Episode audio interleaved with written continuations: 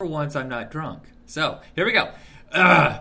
Hey, everybody, welcome to We Got the Beat. I got the title right this time. This is the second time I've attempted to doing this. This is weird. All right, so We Got the Beat. It is the trilogy, the most triumphant trilogy of all time Bill and Ted. Oh, yes. After years of waiting. Most triumphant. Yes. Did you really think they were going to make a three? I thought it was just a pipe dream. No, I didn't ever think there'd be another movie. Yeah, they talked about it for like the last five years, and I'm going to give credit to A, MGM is desperate to remake anything in their catalog, and B, John Wick. If it wasn't for the John Wick trilogy just exploding, this never would have been made. Yeah, I love you, John Wick. well, I really, All the many parts of you. I Part really- one, part two, part three, part twenty-seven. No, I really thought it was going to end at the end uh, at part three. I thought it was meant to be a trilogy. You live by the gun, die by the gun. It just kept. It's going to keep going. and I'm not sure I want it to keep going.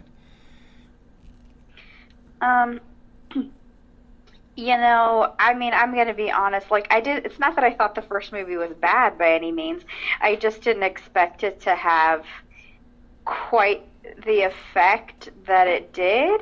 I never expected there to even be three movies, let alone, you know, the fervor that it has produced. Yeah, it's Uh, a twenty million for John movie. Wick, but also for him. Yeah. Period. Well, I mean, it was a twenty million dollar movie. He took almost no money. He did it with friends that he worked on The Matrix with, and uh, it, it it did well in theaters, like fifty million dollars, but it blew up on video. And it's funny how this franchise and the John Wick franchise have a lot in common. In no one expected anything out of them because you're. I don't know if you're going to remember this, but one of the teen magazines that you used to read, I can't remember. Who am I kidding? We both used to read. Let's not pass it off. But you usually bought them. I, I read them, yeah. Um, but there was an article in there about the uh, summer movies of 1988. And you would go through the list, and they were talking about all the big ones. And then it got towards the end, and it was talking about uh, Bill and Ted's Excellent Adventure. I was like, that's a weird title. And it had the picture of Keanu Reeves and Alex Winter. I didn't know who they were. And I was like, ah, this movie's probably barely going to come out. And it didn't at all it sat on the shelf for another year and when it finally came out it was like little fanfare and it just word of mouth it did very well in theaters but it was on one of those it didn't open big but just kept sticking around and every skater dude i knew saw it over and over and over just like um, gleaming the cube but this went beyond just like the skater heavy metal guys this this really broke through to the mainstream Well, it had to have because I've seen it eight thousand times, and Yes. I am not a skater dude. I um I did play that VHS quite a lot. I still remember the beginning promo. Do you remember when the guy's like, "Hey everybody, it's Bill and Ted's big giveaway. You can win." And it had um what's the mom that marries everybody? Uh Missy. Oh yeah, Missy. Yeah. Yeah, Missy's in it and she's showing off the Bill and Ted skateboard and the Bill and Ted t-shirts and stuff like that. And I just remember that commercial all the time. So now when I watch it streaming or on DVD, I, I wish they would put that on there because I miss it. Yeah, I like those like weird little things. I do sometimes like really miss you know when we were kids and we would like record stuff off of TV and then we had all those like old commercials and and stuff like that was really part of the experience too. Yeah, I, I love finding Just movie like- on YouTube with the commercials. I love it. Oh yeah, but also just like that's a, kind of the same as when I go to the movie theater. I don't like to miss the trailers. Be- still, even though it adds another thirty minutes to my time, because it's all part of the experience. Same I kind guess, of but thing. I, there has to be a time limit. I say you got four trailers at most. If I'm still sitting there like, oh god, another M&M's commercial. What the hell? I mean, you already had a Well, pre-show why- anyway. Yeah. There's more commercials than there are trailers, and that is a you know it's just beyond reasonable. But yes, anyway, But totally uh, off topic. Yeah, but that's it's the VHS memories you have, and Bill and Ted just has one of those things. Like it's with Monster Squad. Uh, When I see Monster Squad, I expect to see the TriStar logo because that's what was on the VHS tape. If I don't get that, Aw, I'm just man. like, what the hell is this? We quote that at least like once a week at our house. um, but it's it, this is a really weird uh, backstory to it because it started off as a Dino De Laurentiis production, and he had broken Oh, off from Universal Studios after Conan the Destroyer, and thought he could make his own movies, and it only lasted a few years. uh, the last three movies got sold off when they went bankrupt. So it was Bill and Ted's Bogus Journey, or sorry, Bill and Ted's Excellent Adventure, uh, Collision Course with Pat Morita and Jay Leno. and Traxx Nice. with Shadoe Stevens. Those are the three movies that were left Of course. over. so they go out of business. They sell it to Nelson Entertainment. Nelson Entertainment is also on the verge of bankruptcy. They team up with Interscope, the original production company. They sell to Orion Pictures. Two years later, Orion Pictures' last movie in theaters, Bill and Ted's Bogus Journey, before they go out of business for decades. Hmm. Crazy, huh? Interesting. But what is it you think Um, about these movies that connect so, especially the first one? I I feel like everybody loves that first one. Um, I don't know. Like, you know, some people view Bill and Ted as stupid, which I'm not arguing that they're not.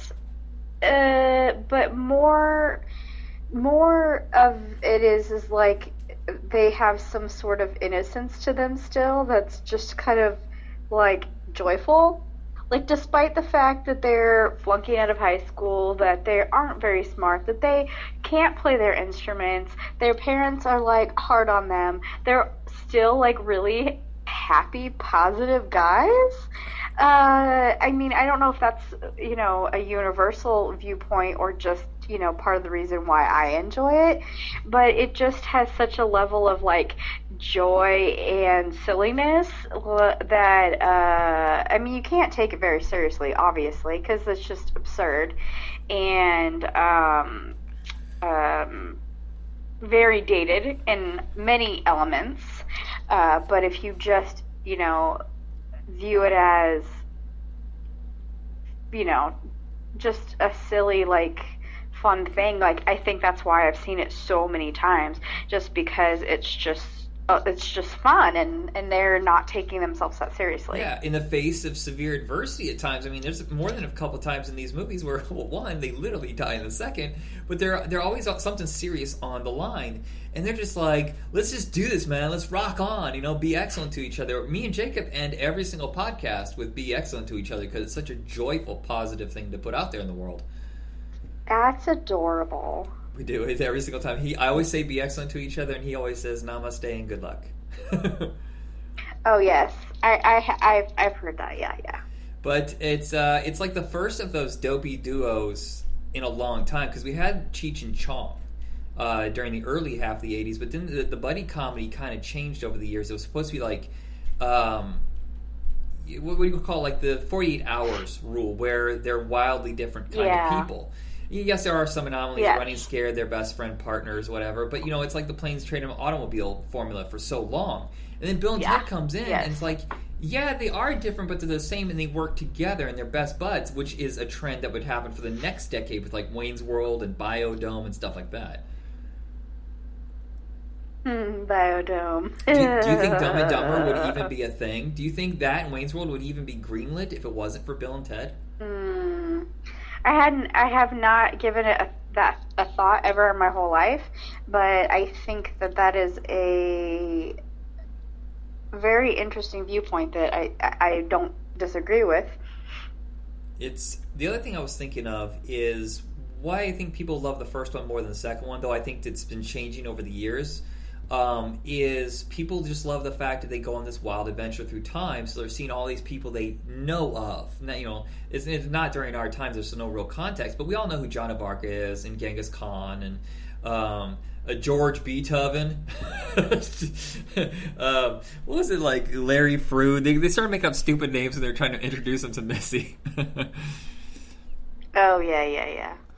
I just, uh. I think, I think we love seeing that, and, and there's always something appealing to being able to go through time and change the things that are going wrong. I think that's why Back to the Future is such a strong connector for people.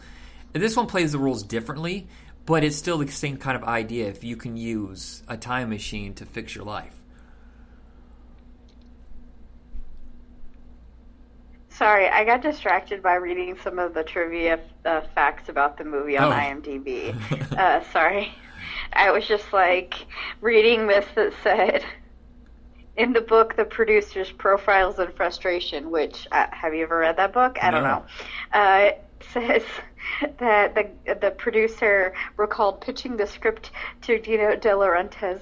According to him, he, D- Dino had no idea what the film was about. He didn't understand what dudes were until someone said to him that dudes meant guys who had big dicks. Then he said, "Oh great, now I get it."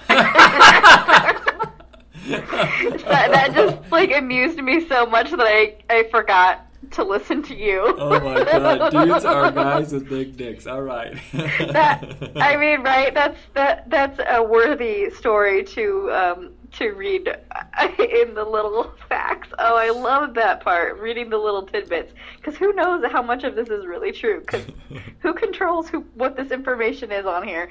Anyway, Well, all I- right, here's great, the thing. wonderful. That, here's what people don't know, and this is going. If if this grosses you out, I apologize. But there's a song in the movie, and I didn't notice what it was about for years. Uh, it was like the third podcast that Jacob and I had done, and we say we, we played the song "Two Heads Are Better Than One," and in the movie they kind of trim around the lyrics. But if you listen to the original version, I'm like, oh my god, this is about a threesome. Holy shit, Jacob, we should stop playing this song Oh. right now. Oh, Yeah, it's not about two guys Well- putting their brains together. No, it's about a threesome. Well, I guess that makes sense, but let's never speak of this again. Yeah.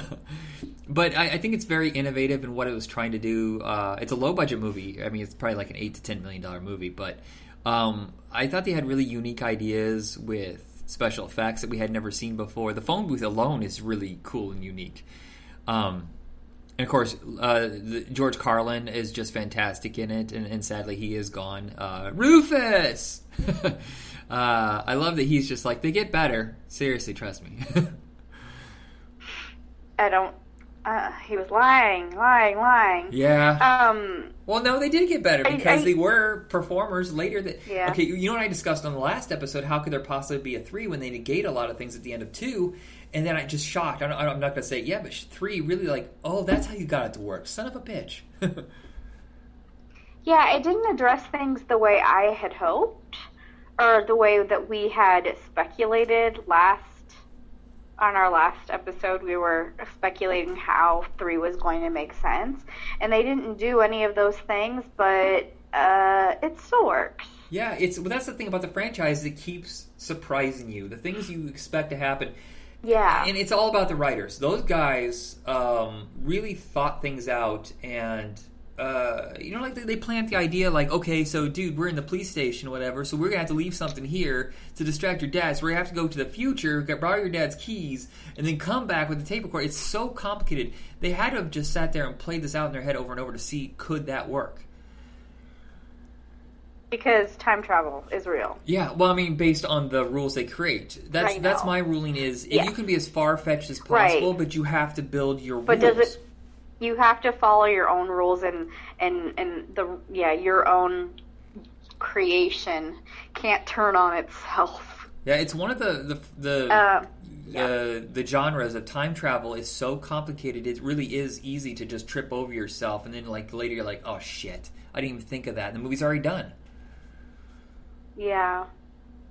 You know, I did really appreciate how like each movie does have I mean some sim- similar elements obviously, but that they really do have like separate stories uh, as opposed to, you know, when they when they make a, a sequel and you're like this is the same exact epping formula as the first one. Yeah. Okay, it was amazing when it was like a surprise, but now you're just pissing me off because you're lazy. But this was like not like that at all. Yeah, and I mean, I realize that. That there are people out there who probably don't enjoy uh, the second one very much. I mean, I think that that you and I both like it more than the first one, um, but but I know that you know there are people who definitely would have rather it just be the same things over and over again. But I'm not like that at all. Well, that's the way the 80s were, though. We were trained to Yeah. accept all sequels are basically the same exact thing, just little interchangeable parts. And do you remember Mm-hmm. walking out of the theater when we saw this and people were bitching about it? And even I wasn't completely on board. We laughed our ass off and I really enjoyed it. but there's something about me I was kind of missing. Like I kind of wanted more time travel. That's what I love about the first movie. But as time has Right. gone on, this is the best of the trilogy. Bogus Journey is absolutely rock solid. Yes. You know, I never had that feeling. It's it's funny because I had, uh, you know, we watched them again, uh, and and Scott said the same thing that he, you know, hadn't seen the um, second one as much, and he didn't like it as much because there's no real time travel elements to it. Pepper. I'm sorry. That's okay. I'm sorry. Stop it. She went out to the living room and I shut the door. So Apparently, Pepper has a say about Bill and Ted's Bogus Journey. It's not as good. It's not as much time traveling. I don't know. She's really she's really picky about her entertainment. I'll tell you. She does sing. Does she? Did she sing it all to Bill and Ted? She likes to sing to movies. No. It's all, uh, You know what her thing is now? What? She insists upon singing the theme song to The Simpsons every single time we watch it. And do you know how many episodes there are of The Simpsons? Oh. I don't know, but we're on we're on season 11. Oh wow! That's. Every single episode. yeah. Anyway. So- yeah, she's precious. but- hmm great. The the budget has gone up in the second movie. Uh, I think your Orion. They really knew that they were kind of riding the line. They had too many flops, which is so weird because if you look at the last couple years of Orion Pictures, that's when Dances with Wolves and Silence of the Lambs came out. They both made like 150, 75 million dollars. And they didn't cost very much, and they won awards, and yet all of a sudden, six months later, they're closing the doors. Hmm. That's. It seems like it must have been a massive fuck up before that, where they were so far in debt that even that couldn't pay the bills. I don't know if the bank came calling, but I do remember like I really thought they were going to promote the shit out of Bogus Journey, but they really didn't. They didn't. They, they had the great posters and stuff like that, but I rarely remember a commercial for it. Um, I just remember seeing stuff in like Entertainment Weekly about it, and they got rave reviews, so we went and saw it, and it didn't make as much as the first movie, so they consider that kind of a downtrend. I'm like, yeah, if you don't tell people your movie's out there, then of course it's not going to do as well, and there won't be a part three. We we saw the second one at the theater. Yeah, we went to the our local theater in Huntington. I don't really remember a, a lot of the stuff. I was, I mean, I remember some things, but I don't remember that. I was only 11, but Yeah. I don't remember. I do remember the week But- before that seeing Naked Gun two and a half, and we both looked at each other, said it was funny, but it was the same movie. It was the same as the first movie. It was so yeah, it, they were really close together. We saw them. Yeah, okay, I kind of remember that. Um, I am pretty positive that this was definitely my first introduction to William Sadler. Um, which I mean, why would I at 11 years old know the the works of William Sadler? Uh, Well, we had seen but- Die Hard 2 at the drive-in the previous summer, but he's in the makeup and he's a completely okay. different actor in this one. But yes, he we were sold on him instantly. He's so unbelievably funny in his awkwardness. Death is awkward and weird. Yeah, it's so, and it's just like he, he's like throws hissy fits, and he's like such a jerk, and he's like uh, refuses to play fair. And I still to I this mean, day I think still that's, go that's part of sorry. I, I still go damn right at work a lot. right. Um, I was just gonna say that I think that that is as a the majority of the reason why I like this movie so much because he is just so that aspect of the movie is so ridiculous and so funny. Like I don't really love the whole station thing. I have real mixed feelings about that. It's kind of weird, but um the I I think the part where they're they're in hell and they're like, you know, playing games against him and then uh, when he, they he finally relents and they they win and then they have to go to heaven and find blah blah blah and he's all he's all like pretending to be like I don't know a milkmaid or something with his high pitched voice. It's all just so goofy. It's like how how does God not recognize death? this is all so dumb. But I don't care. It's funny. It's the first time I'd ever seen vi- uh, Heaven envisioned like that. It was so unique. The, whoever did, did the design work on this was like, okay, this is what we know. uh, from this genre. Let's change it up. Let's give you something brand new. So every time I turn around, there's some unique, like the robot versions. There's two different robots, and each one of them looks so unique. Do you like the robot part? Because I know some people don't care for that. Um, it's okay. Yeah, I um I don't mind the robot part. I think it's kind of funny because they're just like um just like the douchiest versions of them, but uh they have, have a lot of fun with their like evilness. Yeah. So I think like the first set I like, and then the second set is okay, but obviously they're the poor man's version of the the poor man's version. So they're like the poor, poor, poor man's version. it's really it's a little confusing, but um, I think it's hilarious when like they're in the van with Station and they just have like shit tons of bizarre stuff that they bought at like Home Depot, and they're just like pulling stuff out of packages, and you're just like. They never use that. There's no way. Like none of this makes any sense. And then all of a sudden, there's like, you know, weird robot versions of them. Like none of it makes any sense. I don't think it's really supposed to. No, but for the it's most so part. enthusiastic about its nonsense, and that's what's so enjoyable. Mhm. Absolutely. Like if you if you go about your nonsense with like joy in your heart and you really like, you know, commit, it's it it make, you know, people are going to enjoy that too. That's the thing is like you know, um I think that part of Keanu Reeves is for, for better or worse, you know, he's he's known for a few characters that he plays. Although, you know, he he has some movies that aren't quite as well known that I think are fantastic, um, that are really enjoyable. But you know, he's mostly known for now for more stoic uh, intense kind of characters, and this is, you know, one of the characters, you know, one of his known things that is very, very, very, very different. Um, and, um, you know, it's just, he doesn't really get to do light stuff as much as he, um, anymore. This is like the one thing that he's really known for, you know? Yeah, he's In that so realm. lively in this. It's so unique, and I don't know. It may be in relation to when he lost his fiance. I feel like she died soon after Bogus Journey, and that's when his career kind of changed, where he's taking on more serious Yeah. roles. And it seemed like the Because light. he was heartbroken. Yeah, it just seemed like the light was gone, and I feel like this in the third movie, the Yeah. light is gone. As much as he's pretending he's having fun with Alex Winter, I don't see it as as well as I do the first two movies. But it's also part of the story, so I, I'm, I'm not sure.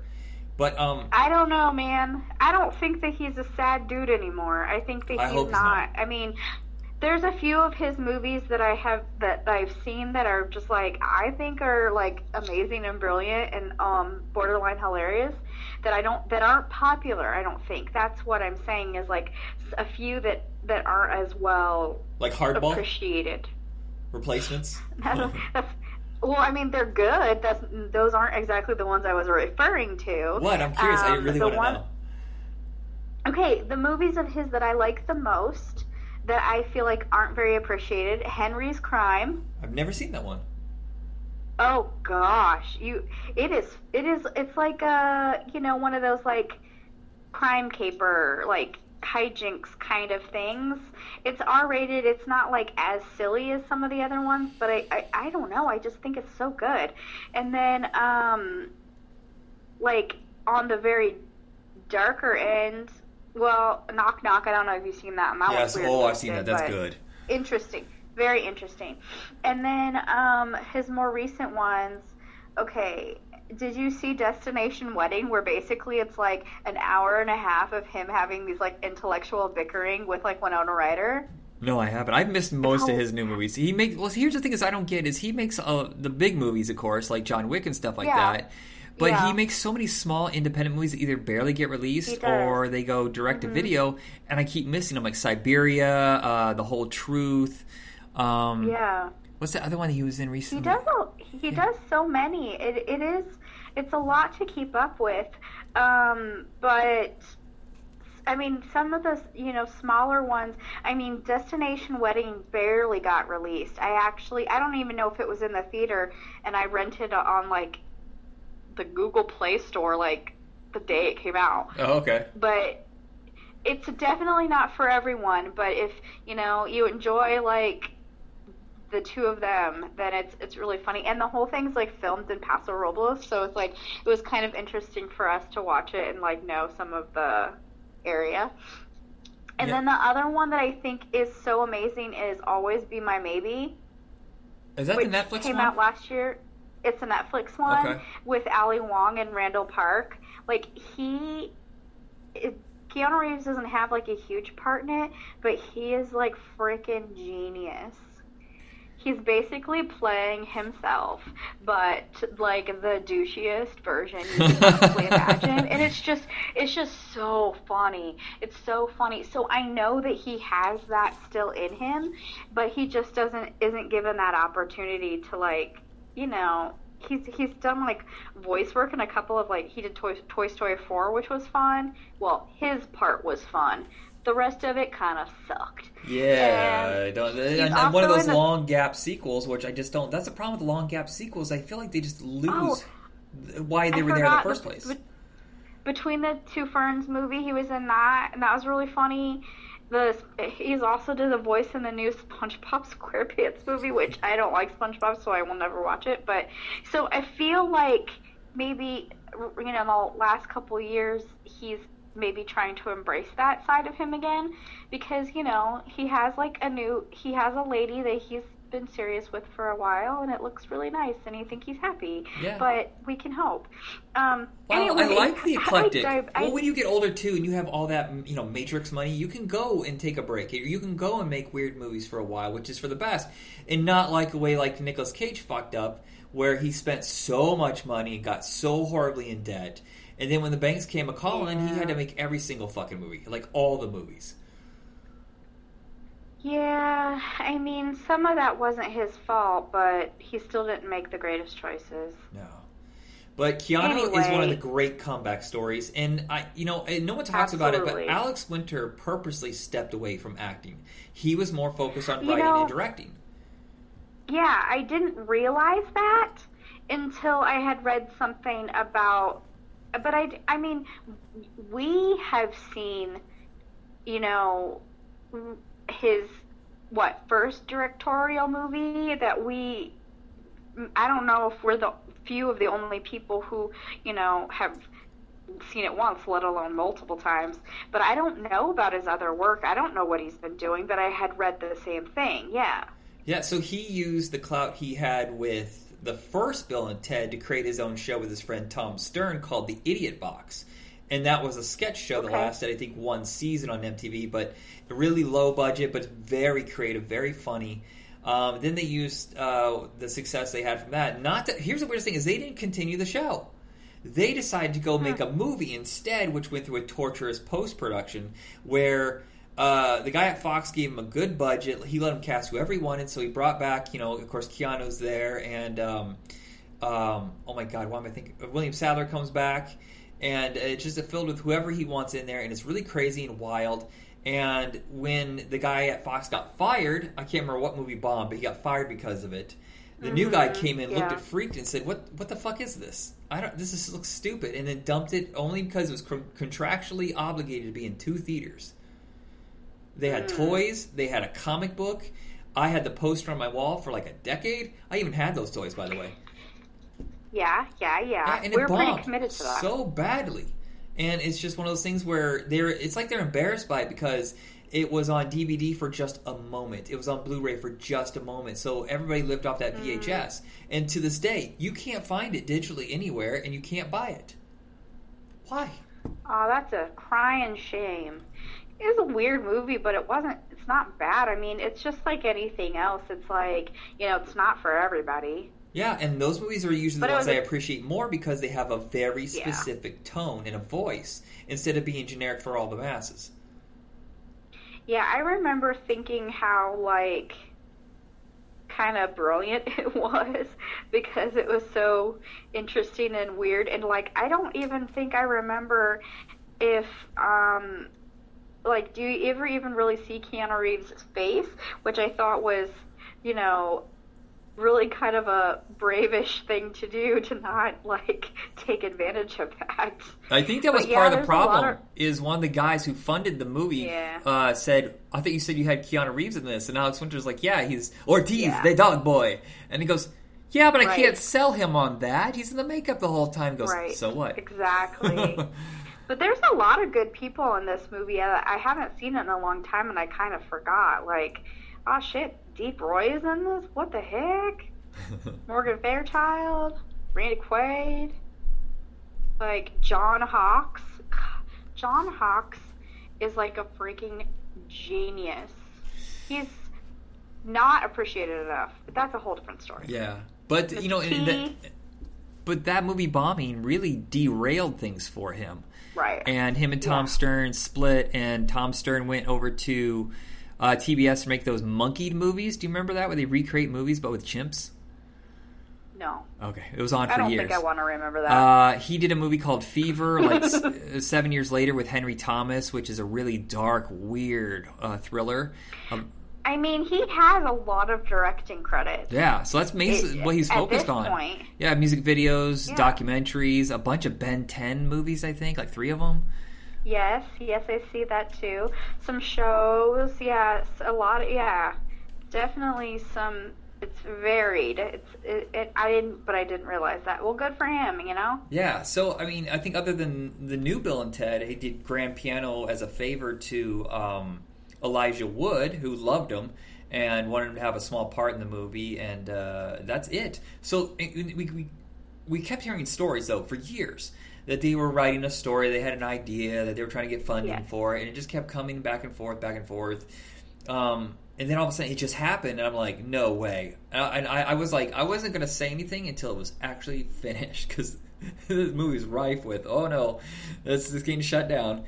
And it is kind of sad it never made it to theaters, but look at the times we're in right now. It's ridiculous to force people to go to the theaters, like with Tenet and New Mutants. They gave you an option. You can have it in theaters, or you can watch it at home. And apparently, it's been number one for three weeks now on every single chart. Woo woo woo woo. Yeah, I mean, I definitely.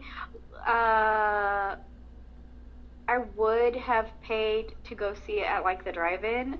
I, I was hoping that that was going to be an option, um, but I, you know, I mean, nothing is the way it you know should be at this point, and I don't know that it's even a smart move to be forcing the whole theater release thing when you know there's still a shit ton of movie theaters that aren't even open yet in Right. the country and Right. ha- and then even for those that are how many people are not going to feel comfortable going to the theater for that long but nobody's doing anything nobody's spending any money so is it really like it's not that hard to justify spending $23 to buy the third movie and watch it the day it comes out which is what we did I waited because everybody wanted to watch it.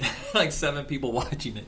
i know so I had to wait. I watched it like I watched it the day it came out because I had a hard day and it was going to bring me freaking joy. And Yeah. did it? Yes. Andrew Yes, said, "Andrew said you've had a really hard day. You need to watch it." But I waited till last night because I wanted a clear head, and even then it was rough because I had a terrible Yeah. day at work yesterday. Because wear your fucking mask.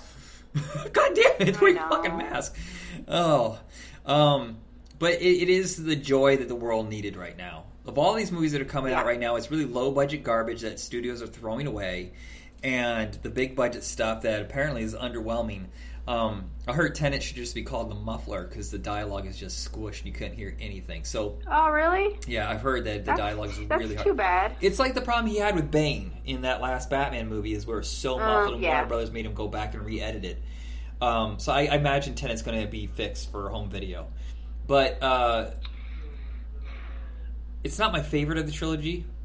Um, I think I, I think I need to see it more. Um, I was a little disappointed because I felt like it was so plot heavy that it forgot to be funny. Like the first half starts off so well, and then Yeah. it just gets caught in, up in its own story that it forgets the jokes. But maybe it's not meant Mhm, to I be that. that. It might not mean. Maybe it's because the budget was so tight. Um, in this day and age, twenty five million really doesn't buy a bunch. That's. I mean, if you made Bill and Ted's Bogus Journey now, it would probably would have cost you about forty million. and it moves so fast, so fast that you barely have a second to breathe. That's also part of the plot. So I think I need to sit with this movie more to have a full adjustment. You know, like. Uh, you know how I really feel about it, like I did with Bogus Journey. It took me like three or four viewings before, like, oh my god, this is fucking amazing. Yeah. But what do you think? Oh, of... yeah. I mean, overall, my impression is, um, it's not my favorite, but again, I've seen it once, and you know, uh, I have a history also of making having like not the best uh, experiences with movies the first time around, i.e. I hated Zoolander the first time I saw it. I hated Hot Rod. I hated like Nacho Libre. Like, okay, these aren't great movies, but they're really, but like they they grow on you. Yeah, I remember we know. hated Ricky Bobby. This- we hated Ricky Bobby. I don't know how Oh, you I feel about still, it now. I still, I still hate Ricky Do Bobby. you? I, I enjoy it way more now. Yeah.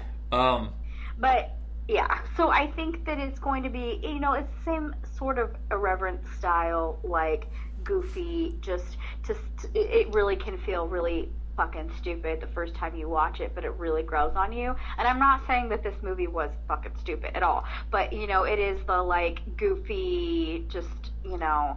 Whatever that I think that it will over time, like I'll enjoy it more and more. But at the first view, it, I enjoyed it. It was exactly what I needed to see at the time.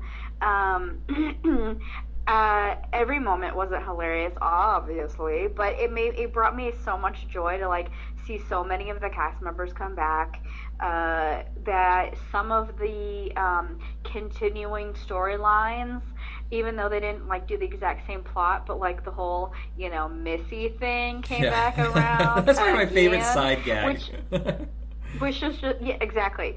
And um, I mean, it was actually also really gross, but Yeah, but funny. Do you remember in the Um, second movie when she leaves? Um, she leaves Bill's dad for Ted's dad, and there's this moment where he's uh-huh. watching them at the, the engagement party, and there's like this broken sadness in his like. Yes, I do. It's really, I do totally remember that. I mean, there's a lot of inconsistencies about this. Like, for example, at that, it actually wasn't the engagement party in the second one. It was the princess's birthday party. Oh, and, okay, on, uh, and on and on the cake, it says like "Happy 300 and blah blah blah blah blah birthday," but nobody is supposed to know that they time traveled, or actually nobody ever believes them. I guess and nobody believes that you know anything that they've said ever and technically they're not suppo- people aren't supposed to know that the girls are from a different time and blah blah blah blah blah so i mean they even talk about that in the third movie so there's definitely inconsistencies but i mean grain of salt i guess whatever um you know, the princesses should Yeah, be much older than they are. They, they look like they were late Well, 30s. course. Yeah, I was like, that movie's 30 years ago. Why are they so much younger than Bill and Ted?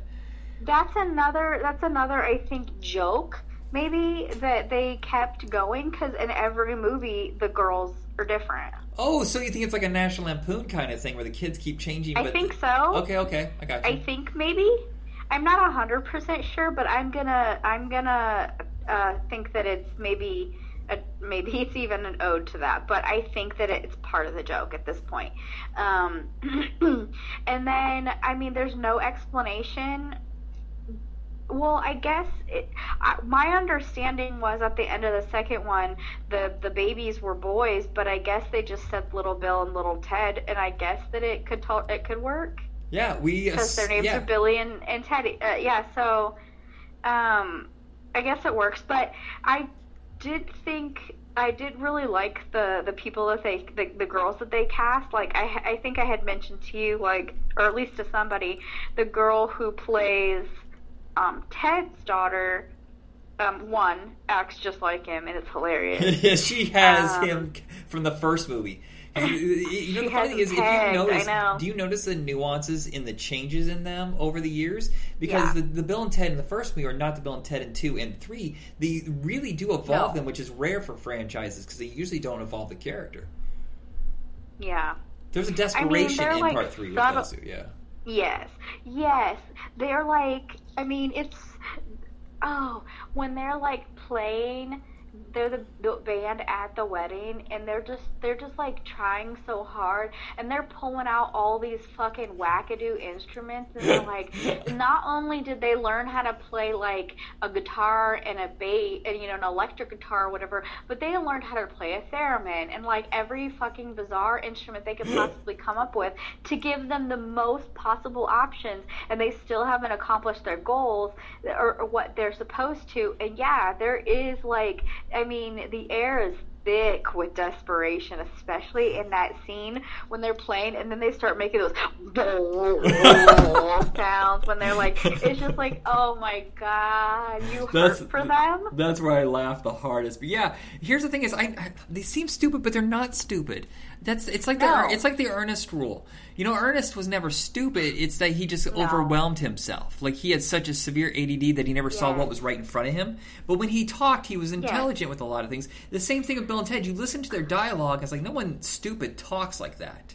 No one does. Well, the other thing that you know that's a really interest, interesting comparison that you make with um, with Ernest is that it's also also a lot of it was like his deep, sincere optimism, um, and that like you know the sincerity and joy that um, like he refused to accept defeat and things like that that are very similar too Yeah. that they are starting to feel a little after 30 years or whatever you know beaten down a little and we probably would see that if we had seen 30 years of ernest too um, but they're still like refusing to get up yeah, that's the most enjoyable And thing about them is no matter what. their- they- oh, with- yeah, they're frustrated, but they won't quit.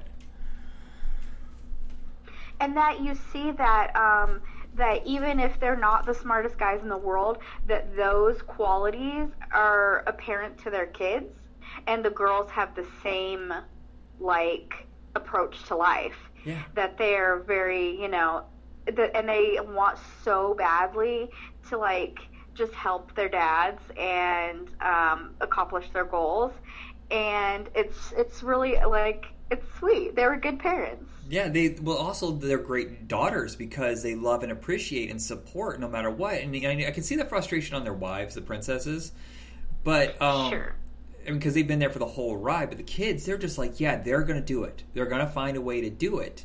And I, I, what I think it might be is ADD, and maybe the reason the girls are more successful in their missions and more focused, even though it doesn't seem like they are, is because um, I feel like Bill and Ted were both ignored by their parents. They're both from broken families. We're the moms. Yes. We're the moms. You know, and they just like they glommed on. They're probably in some special class together. You know, like some low general math one or whatever. And they both had severe attention span issues, and they just got together and hung out because they love rock and roll and being cool to each other and hanging out at the Circle K. Mhm. But they, but them as parents, like they supported their kids more and were there. Yeah. And uh, offered them all these like outlets to express themselves. And man, we're getting deep, dude. We are, but I want to say this: spoiler alert, because uh, other than the fact it wasn't funny, I saw the twist coming instantly, and I'm not mad about it. I was Well- hoping for it, but I saw it coming. I was like, "Oh, I get it. I got it. It's going to be them." Well, my deep fear, which they, which I'm so glad it didn't happen, was I knew that the girls were going to be mo more important than, you know, initially you thought.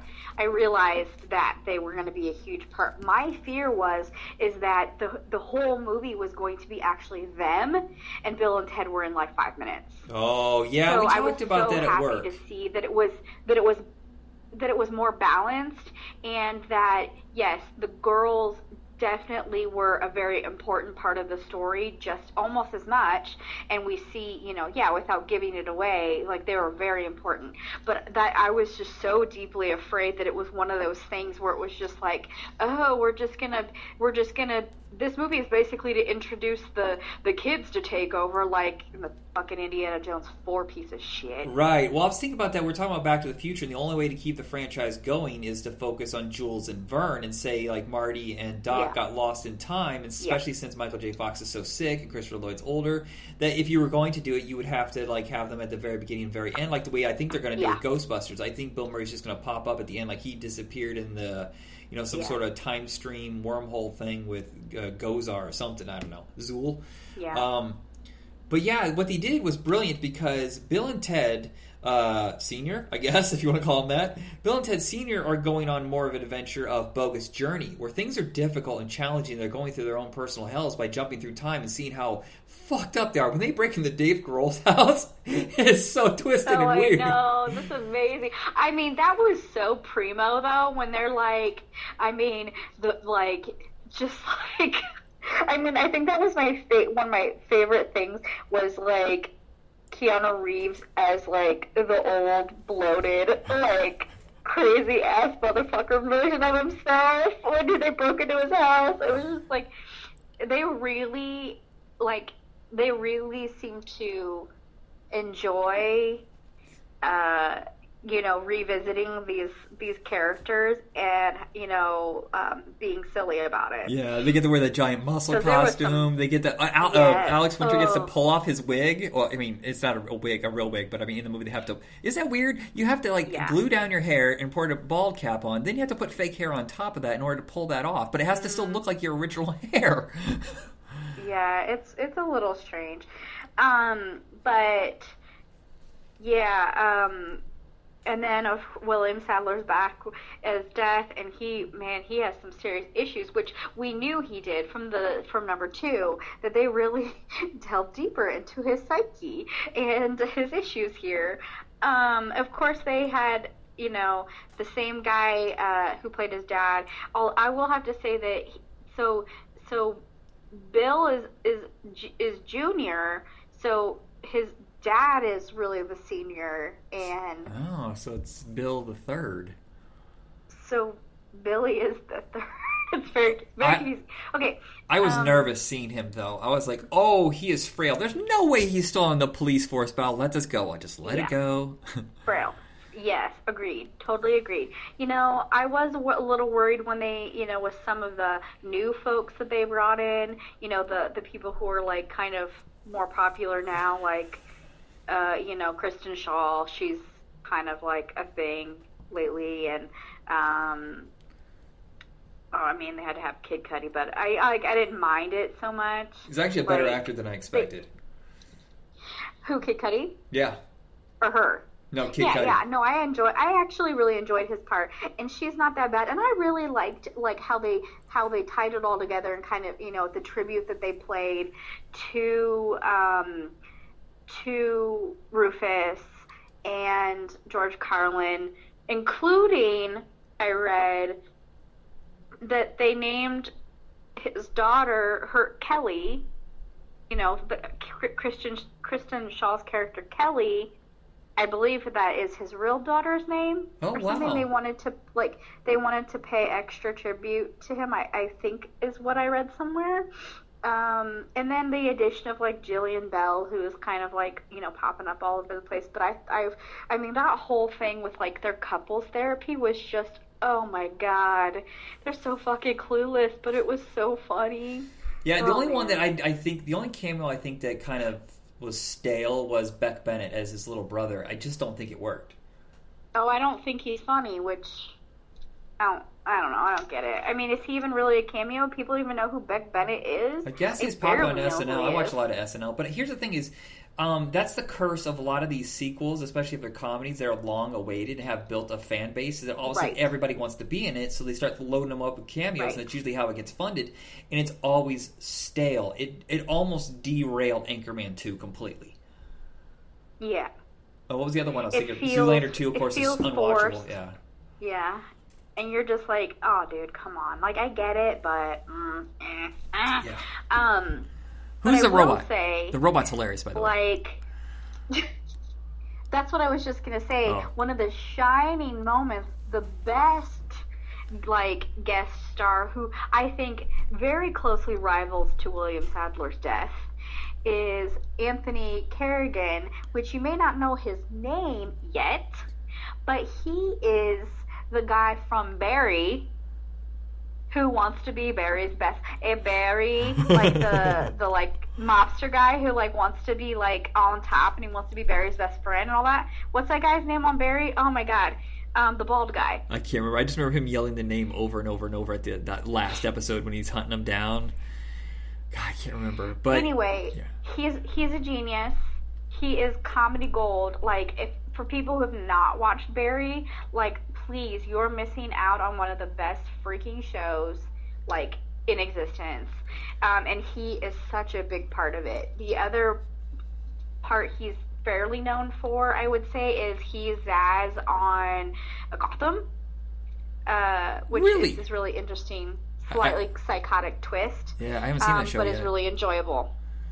Yeah, he's really enjoyable on that too. But Barry, oh god, but no, he really brings the same like awkward charm from from Barry that into this. I mean, I don't know understand why he kept saying his name, but whatever. He's Dennis Caleb McCoy. Dennis Caleb McCoy. Okay, you're a robot assassin, but there's more to you than that. Is he a robot though? I mean, is he a robot or is he a cyber? Well, because he, he, how could he go to hell if he's if he's not organic? Do you think that he was a modified human know. or a cybernetic? I, I, I don't know. I threw out the word robot willy nilly. It's more complicated than that, obviously. Otherwise, he wouldn't have the full name, Darren yeah. Caleb McCoy. And then he's his own which I think tra- part of the point. He's his own time travel machine, which was fucking genius. That was a great idea. Yeah. yeah, I, I, really want to see it again. It did not make me mad. I love the sweet coda at the ending. I, the thing that really touched me, and it's going to seem weird, it had nothing to do with Bill and Ted. It had to do with the end yeah. credits where it's showing everybody playing music. Like just yes. getting together and showing harmony together. Yes.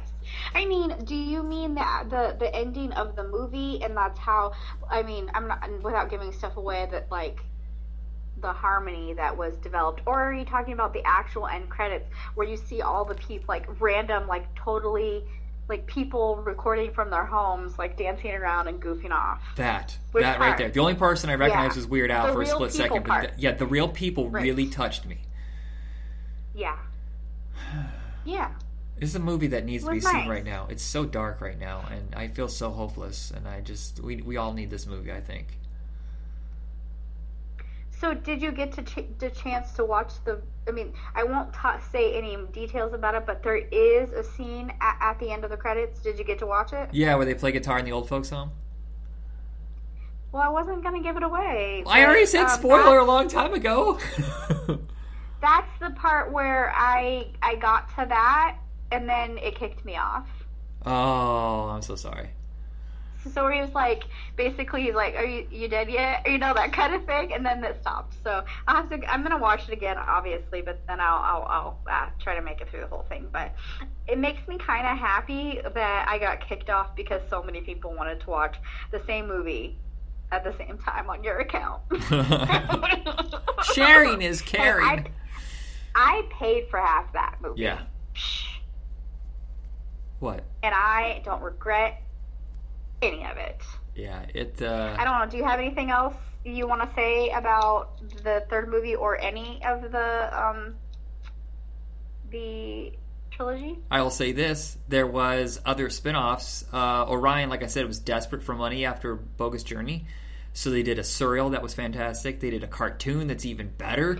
Uh, they did they did a comic book for Marvel that's a fucking astounding. But the TV oh, show, have... do you remember the live action uh-huh. TV show they did? Like eight episodes. It was terrible, absolutely terrible. They showed no, it after Parker Lewis. That. God, it was awful. I feel like there are just some elements in my life that I have chosen to completely black out of existence, and that maybe is one of them. Isn't that weird? Yeah, no, it happens. There's certain things that people tell me, and I'm like well, here's the thing: is I'm a terrible human being because I can remember the most nonsensical, stupid shit from pop culture. You ask me like, "Oh, what's your uh-huh. cousin's name?" I don't know. I don't, I don't know who that is. That's you know like that kind of stuff. What, what, time, what when's your uh, f- uh, certain family member's birthday? Give me a minute on this one. Uh, and then someone will go, well, what was Oh, the I first? Yeah, that kind of stuff. I can't remember like important stuff, but I can remember stupid. I don't really think that makes you a bad person. Yeah, I don't know. I seem like a shithead. I don't I, I don't know. I think it's also just like how our brains work. Like I remember not as much inane details as you do, but I I mean that I feel like that's all that's in my brain is useless pop culture facts. But I'll tell you what, I mean I clearly picked the perfect profession because you have no idea how many times I've used this this stupid shit in my head to help people in my job. It's amazing. That's so good. It's not worthless. All right. So, um, I don't know what we'll do for the next episode. I honestly thought that New Mutants was going to be good. I really did. I gave it the benefit of the doubt. I also Oh. thought it was going to be video on demand. So now I have to wait till video and hopefully at a good price because I don't want to pay thirty bucks. anyway, what's Um, up? I, I'm. I mean, I don't know because I haven't seen it, but I mean, we have very different expectations here because I expect very little. Okay. Um, but we talked about doing Kick Ass one and two. Uh, we talked about some other things. We've talked about. You have a list. I We'll, have we'll a very figure long it out. I don't list. remember Yeah, what's We have a very long list. I should just say that. You need to finish. have- You need to no. finish bringing it on. It's been in the playlist on in, uh, minute eighteen for like a week. I want to watch it too. Dang it. I have a life. All right. life, homie. Just go watch it. I don't Okay. care. But you know what? We actually need to do next is we have several um, pairs of like Halloween things, and we really probably should start working on those That because is true. it's right around the corner and people are ready. So Yeah. let's try to focus on some of those. Okay, that that works. Okay, uh, well- as, as long as we can find Yeah, them. I, I. I recommended a few, but it depends on if we can find them for free Okay. because I don't own them. So expect some spookiness coming your way. All right, check us out on Facebook under Video Night Podcast. That's where you find all the episodes of We Got the Beat. And thank God I said the name right this time. Rock on.